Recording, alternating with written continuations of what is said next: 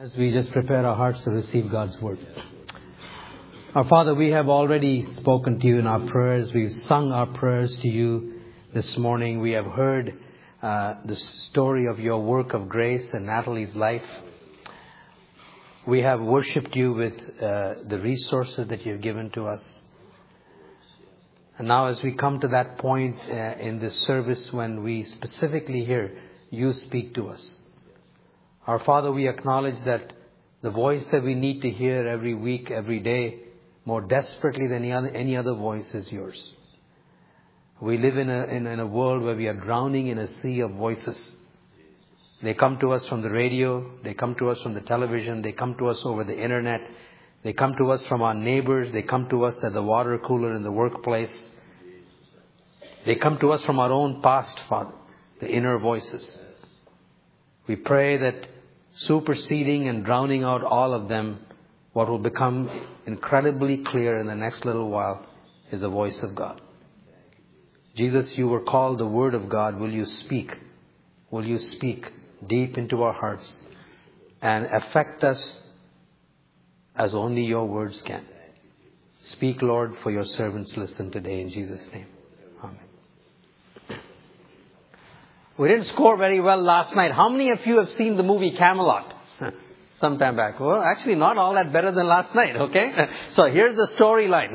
It kind of begins with a wedding ceremony of King Arthur and a beautiful Queen Guinevere. And uh, his vision, idyllic vision for this place called Camelot, includes a group of people called the Knights of the Round Table.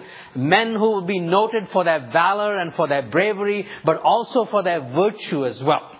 And so the call goes out over the whole kingdom, and one of the first men to respond is a dashing, debonair Frenchman by the name of Lancelot de Lac. And initially, his uh, somewhat arrogant manner really mm, brushes off Queen Guinevere, and she doesn't like him at all. But at one critical turning point in the movie, when he has almost killed an, uh, um, a competitor in a jousting uh, event. Lancelot kneels over him and prays, and, and the queen, watching that, her whole heart begins to melt, and unfortunately, that begins to turn the tide towards uh, in the two of them falling in love. But of course, it is something that was forbidden. Uh, now, Arthur had a nephew named Mordred. Uh, he was a cynical man who didn't have any time for all this virtue, and he sneered at the king and his vision of the Knights of the Round Table. And in order to reveal uh, that his cynicism, in fact, would triumph over virtue and whatnot, he managed to persuade the king to leave the palace for one day. And of course, uh, Lancelot and Guinevere cannot resist the temptation. They spend the night together, and that is high treason, and so she has to die. And so the king as the law requires, sentences her to burning at the stake. But as one of the songs in that movie show, he chooses 5 a.m. in the morning for the queen to burn hoping, of course, that Lancelot would come and still save his beloved queen, which, of course, is exactly what happens. Now, uh, all of that can kind of appeal to the romanticism that lurks deep within us that says, yeah, it's nice that the dashing, debonair man gets the beautiful woman while the righteous but rather dull king kind of is left to suffer, you know. But it leaves a bad taste in the mouth as well because the, the vision of Camelot has gone to pieces and the movie ends by this king telling a, a little boy wistfully there once was a place called Camelot. While presumably Guinevere and Lancelot are enjoying life together. That's the kind of mood that Paul sets up for us as we approach the passage of scripture in our study of the book of Romans in chapter 3 verse 21 today. But for the benefit of those who might be visiting us today and just by way of refresher for the rest of us, let me quickly cover what, we have, what we've learned so far in the preceding four sermons in Romans. Paul begins in the first 17 verses of the book uh, to outline what he calls the gospel, the good news. And we discovered five things about the gospel. It was promised beforehand in the Jewish scriptures, what we call the Old Testament. The gospel was concerning Jesus Christ raised from the dead as powerful Christ and Lord. It was a gospel for the whole world. it was a power of God for salvation. And the word salvation means deliverance, bringing out into a large place the, the kind of uh, freedom that Natalie talked about. All of that is included in salvation. And the gospel was also a revelation of God's righteousness that we appropriate by faith. And the righteousness of God meant at least three things. It meant who God is in himself. It meant God's actions in salvation history and God bringing you and me into a right relationship with him. All those uh, streams of thought are tied up in there. But even though this is good news, most people didn't want it because they didn't recognize it as good news. And the reason they didn't recognize it as good news was they didn't know the bad news. The condition that they were in before a holy God. And so Paul goes on from there, and before he amplifies this righteousness by faith, he has to spell out the bad news first of all. And in the last two sermons, we learned that the whole of humanity divided into three broad groups of people. Uh, what we might call the immoral Gentiles, and Gentiles were everybody who were not Jews in the first century. Uh, the moral Gentiles, the clean living people who helped others and whatnot, as well as God's own chosen people, the Israelites.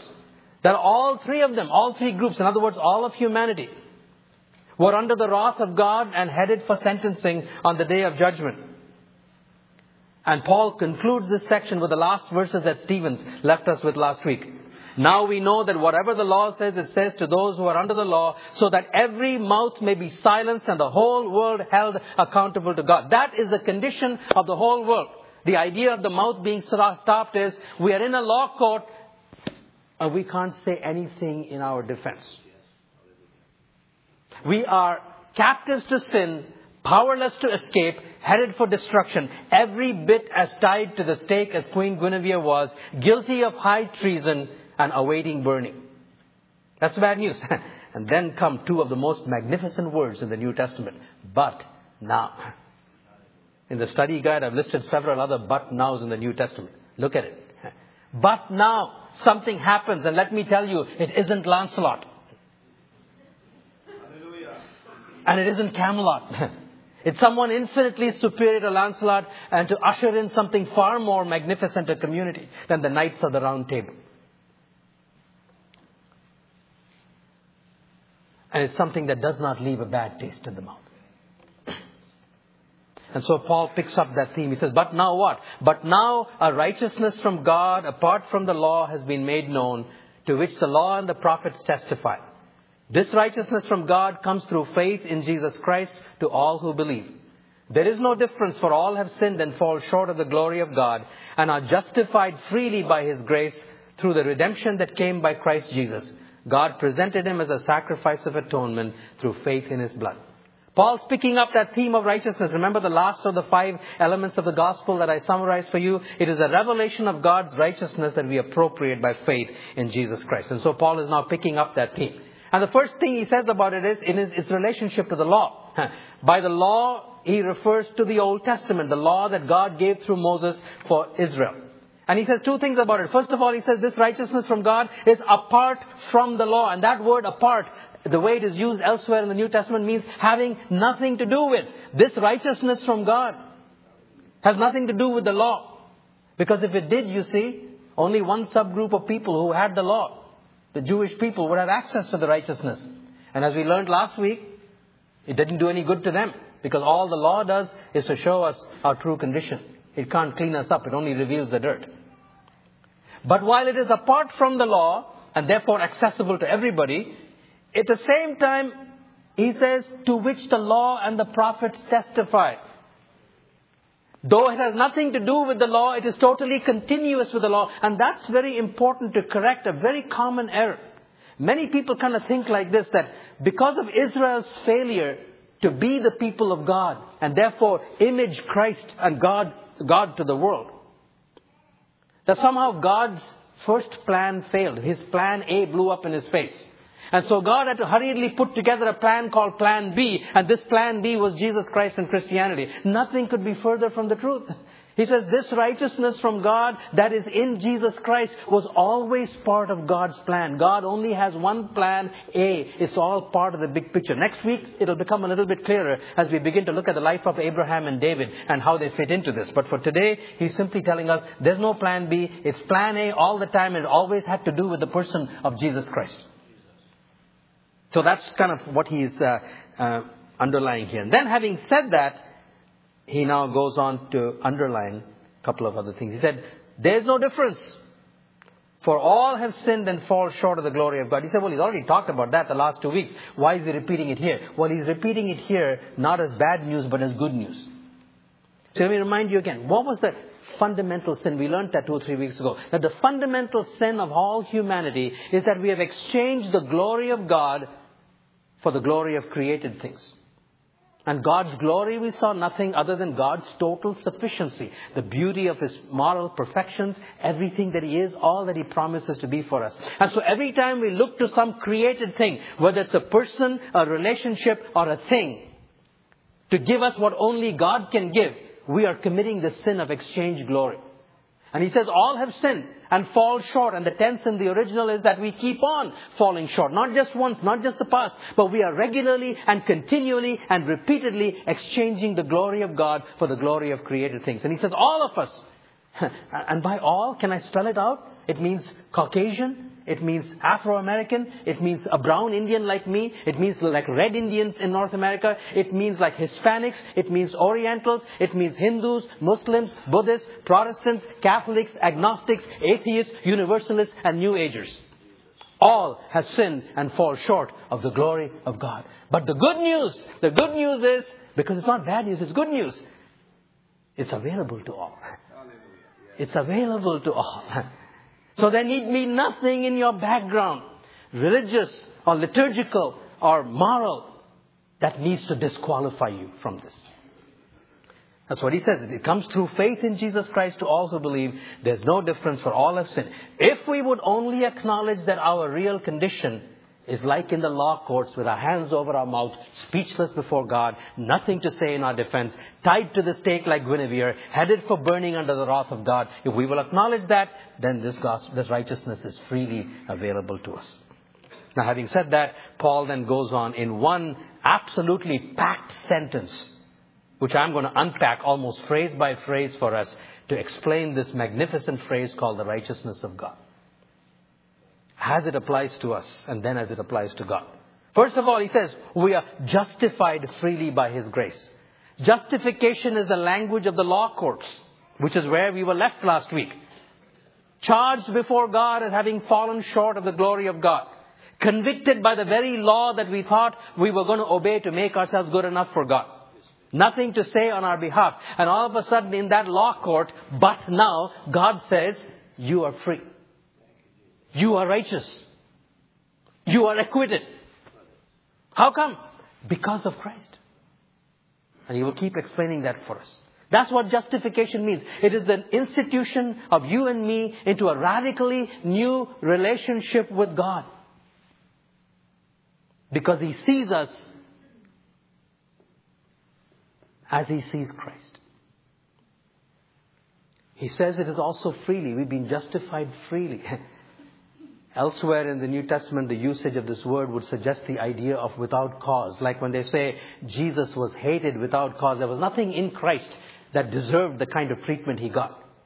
This righteousness, this justification, he said, is free. It is apart from anything within you and me. God didn't look at you and me and find something good in there, and therefore he says you are justified. Totally, freely, without any cause in you and me. And then he goes even further and he says, it's by grace. Justified freely. The motivation for all of this. It's not within us, it's all within God. and that particular thing within God that allows Him to justify us freely on the basis of what Christ has done is this thing called grace. Get a handle on grace. And the best way to get a handle on grace is to contrast it with justice and mercy. Many years ago, reading when my children were teenagers, I was teaching a class here on teenagers, uh, parenting teenagers, and a book by uh, Don Kessler uh, told a story that illustrates this perfectly. He talked about a time when his 16-year-old son was driving the car. You know, parent came in one day and, and had to report that he'd been in an accident. Justice would mean that the father would say, I take away your privileges. You can't drive anymore. You're not ready to drive yet. He would be just in doing that. Mercy is to withhold from justice gives the person what they deserve. Mercy does not give them what they deserve, and so the father could have said, It's okay. Too bad, you got to pay the consequences for this, but you can still drive the car. But what this dad actually did was say to him, You didn't know this, son, but long ago I made a commitment that the first mistake you make, I'll pay the fine for it. That was mercy. Oh, sorry, mercy to grace. Justice gives you what you deserve. Mercy withholds what you deserve. Grace gives you what you do not deserve. We are justified without cause in us, totally caused by the grace of Christ, who not only give, does, withholds what we deserve, He gives us what we do not deserve. But because it didn't cost us anything, doesn't mean it didn't cost God anything. And that takes us to the next phrase. We are justified freely by grace through the redemption that came by Jesus Christ. If justification is the language of the law courts, redemption is the language of the slave market, of the um, condemned criminal, of the prisoners of war. In the second century and first century BC, this was one of the primary connotations of redemption, where these people, people in these conditions, were freed by the paying of a price. And Christ's death here is seen not just as the basis of a law court declaration, but also uh, the price paid for your redemption and my redemption. Now, it would also have a beautiful Old Testament background for people who were aware of that. 1500 years before Paul was writing this, the people of God, the Jewish people, even before they were constituted the people of God, as Hebrew slaves in Egypt, God raised up a man named Moses who was to become their lawgiver. And he uh, was able to finally persuade Pharaoh and break that rebellious king's heart by a series of ten plagues. And the last one you might recall was when the angel of death came and killed every firstborn male in all the house of Egypt. And he had told his own, the Hebrew slaves, if you want to protect your firstborns, you have to do this. You gotta take a lamb. And you got to take the blood of that perfect lamb and you got to mark that blood upon the doorpost. And when I see the blood, I will pass over. By the way, that's the origin of the, of the Jewish celebration of the Passover.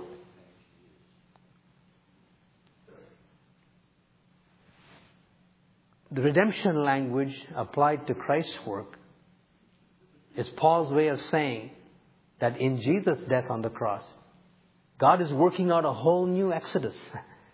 from a slavery that is much worse than the slavery of Egypt, uh, in Egypt. This is the slavery of sin that holds us in bondage.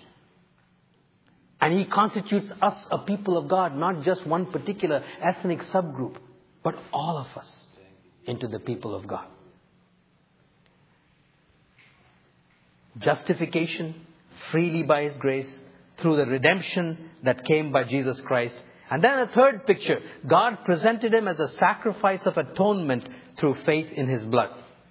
If justification is the language of the law courts and redemption is the language of the market, of slave market, sacrifice of atonement is the language of the temple. And so let me give you some background again for that. After God redeemed his people from Egypt in the slavery, he gave them instructions on to how to build the tabernacle, which was a tent in which worship was to take place. Now this tent was divided into many parts. But right near the center were the two most important parts. One was called the holy place, and then inside that, the most holy place. In the holy place, only the priests could come and do their regular work of sacrifices and whatnot. But separated from the holy place was this most holy place, inside which was a wooden box completely covered with hammered gold and with two golden angels on top of it, all made of one piece. Inside that box was the, uh, amongst other things, was the uh, two tablets of stone containing the Ten Commandments.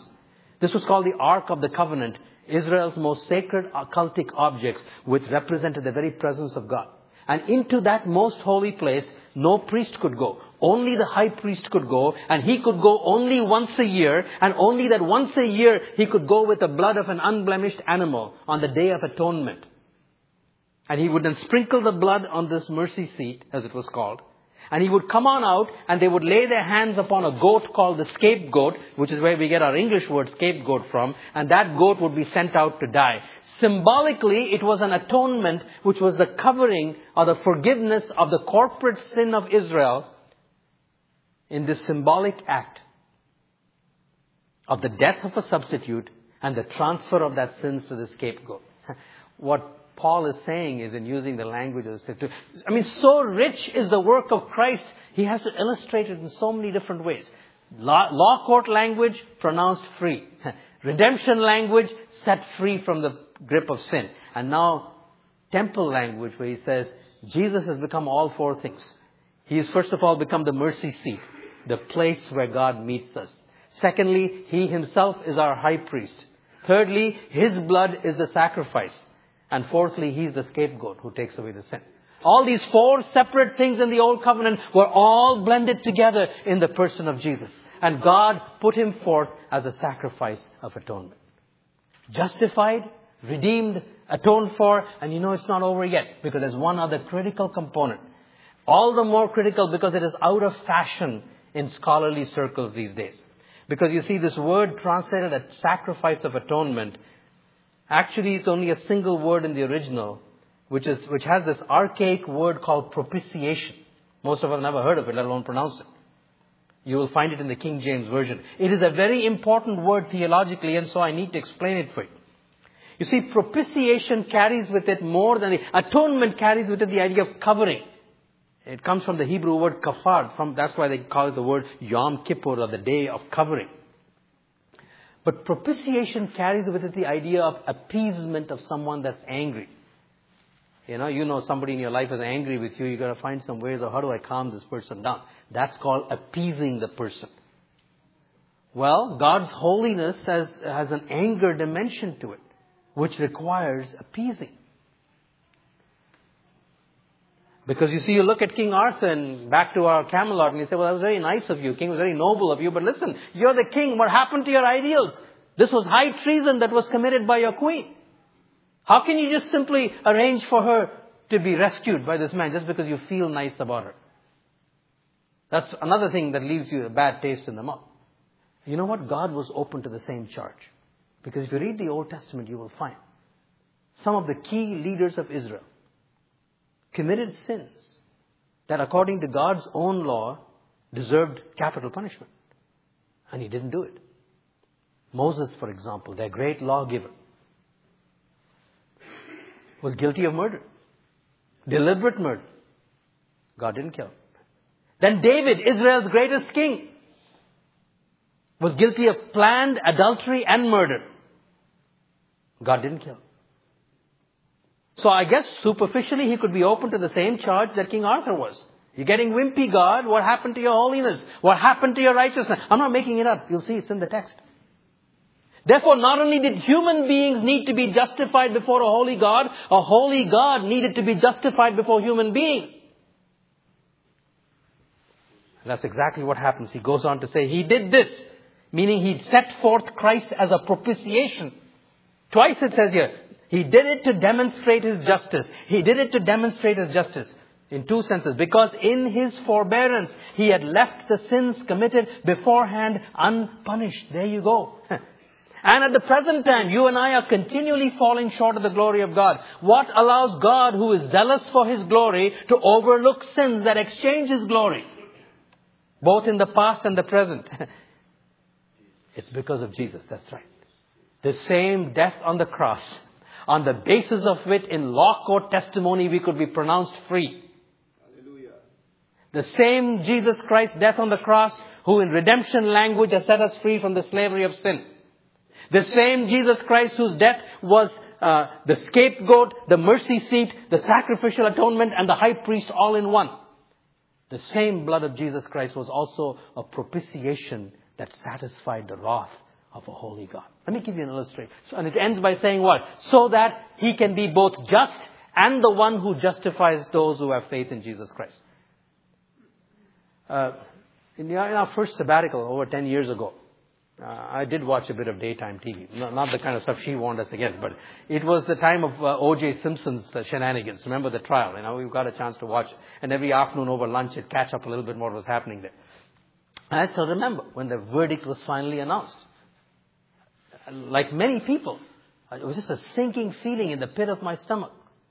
They justified the sinner, but they were not just. Nicole Simpson's parents would have known that.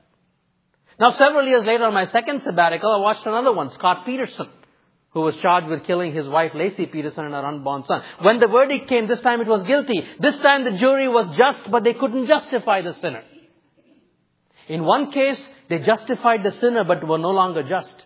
In the second case, they were just but couldn't justify the sinner. God's dilemma was how do I be both just and justify the sinner? And what was impossible for human juries was made possible for a holy God because of Jesus Christ on the cross. He absorbed the wrath of a holy God so God could be both just and the justifier of the ungodly. this is what the righteousness of God is revealed in Jesus Christ. In justification, which is law court language, in redemption, which is slave market language, in atonement, which is temple language, and in propitiation, which is also temple language. Is that a magnificent salvation that is ours? You know what? It's available on only one basis. Four times in this section we are told it's through faith. Look at the bolded underlined section. This righteousness from God comes through faith in Jesus Christ to all who believe. He presented him as a sacrifice of atonement, both for covering and for appeasement, through faith in his blood. Finally, he did this to demonstrate his justice at the present time, so as to be just and the one who justifies those who have faith in Jesus Christ. This is appropriated by faith. And let me tell you something, it's not faith in faith. The 1969 New York Mets who won against 350 to 1 odds had a saying they made famous, you gotta believe. In what? Belief has no merit apart from the object. Faith in faith is meaningless. Faith in ideas is not enough. Although these ideas that I've expounded to you today are critical, faith in ideas do not give you righteousness by faith. It has to be in the person. But even the person, it cannot be general. There are all kinds of people who say they believe in Jesus, and there's nothing in their lives that shows they believe in Him. No, no, no. It is believing some very specific things that Paul has revealed to us so far in Romans. It is specifically to believe that all of us have sinned because we have exchanged the glory of God for the glory of created things. That we have looked to creatures, animate and inanimate, to give to us what only God promises to give. Significance and meaning in life. It is to acknowledge that all of us are guilty with our hands over our mouth in a law court. It is to acknowledge that we are captives and slaves to sin. It is to acknowledge that we have offended a holy God and are sentenced to wrath. It is to acknowledge that we are stained with sin. And therefore we need justification, we need redemption, we need atonement, we need propitiation. It is to acknowledge every single one of those things. It is to acknowledge that the law of God is totally incapable of doing those things for us. It is to acknowledge that the law can only show us how much we need a Savior. And then to receive Christ as Savior and Lord. That's what it means to have faith in Christ. Now, I don't know many of you here. You could be sitting in church for all your life and have never come to that point in your life where you say, This is it? I never knew it. But you know your heart. You know where you are. You might say, Well, how do I come? How, how do I, what, what's the step I take to exercise this faith? There are a couple of ways in which we want to help you. First of all, if you happen to be visiting with us today, we have some packets that are specially prepared for you. Uh, one of them has a little booklet called 50 Reasons Why Jesus Died. It just elaborates in much greater detail the significance of why Christ died. And secondly, because intellectual questions are a big issue for some people, that packet also has four sermons dealing with some of the key intellectual objections to the Christian faith. Hell, the problem of evil, uh, supposed contradictions and errors in the Bible, and you may want to pick those up and listen to those. And, and, if you're interested in continuing to explore this afterwards, immediately after Easter for eight Wednesday nights in a row, uh, we have a small group study uh, called Encountering Jesus. If you're interested in something like that, you may want to sign up for that. That's certainly one way in which we can help you. A second way is to invite you to keep coming back for the Passion Week services and the Easter Sunday services, as Paul will continue to explain in Romans chapter 4. And we will look at it for the next two weeks. What justification by faith? How the Old Testament law truly says testified to that. But some of you may be ready today. And we're going to come to the communion table. And I want to tell you a story of a woman named Mary Poplin. Not Mary Poppins, but Mary Poplin.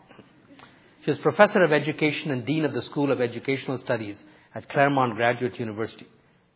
She attended a Methodist church as a child, but began searching other spiritual traditions, including Buddhism, transcendental meditation, and even telepathic attempts to bend spoons. I'm not sure what the particular spiritual significance of bending spoons is, but maybe some of you know more than I do. Uh, she began teaching at Claremont, where a Christian friend encouraged her spiritual journey. She writes, I knew a graduate student who prayed for me for eight years. And he would say irritating things like, if you ever want to do anything with your spiritual life, I'd like to help you. That was irritating because I thought I was doing plenty with my spiritual life. You know, I was bending spoons. When he left, I had a dream.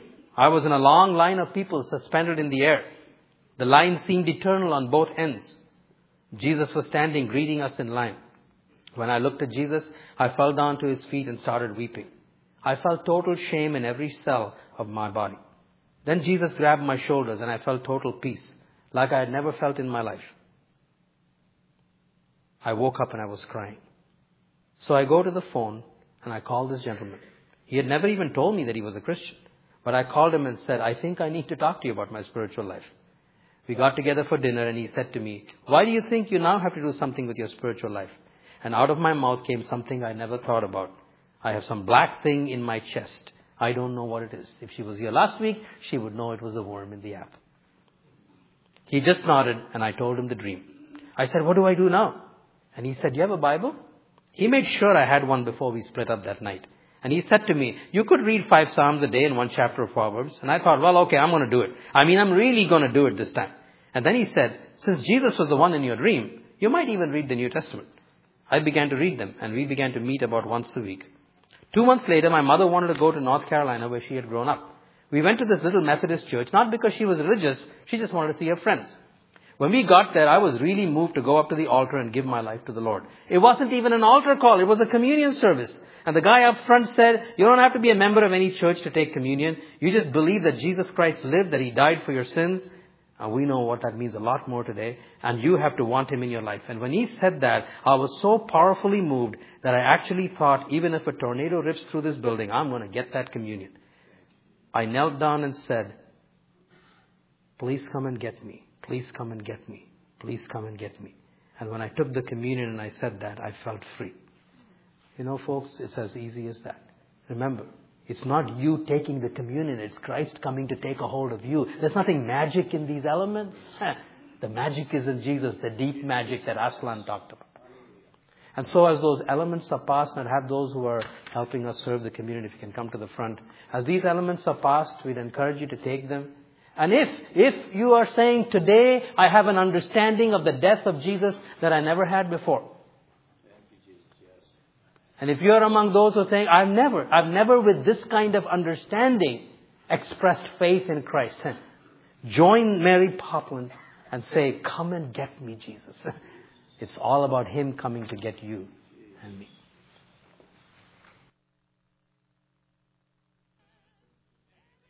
As we were singing that last song and I asked, asked the Lord for benediction, two words came to my mind. Health was the first word that came to my mind, and then forgiveness was the second one. And that's what I want to bless you with today.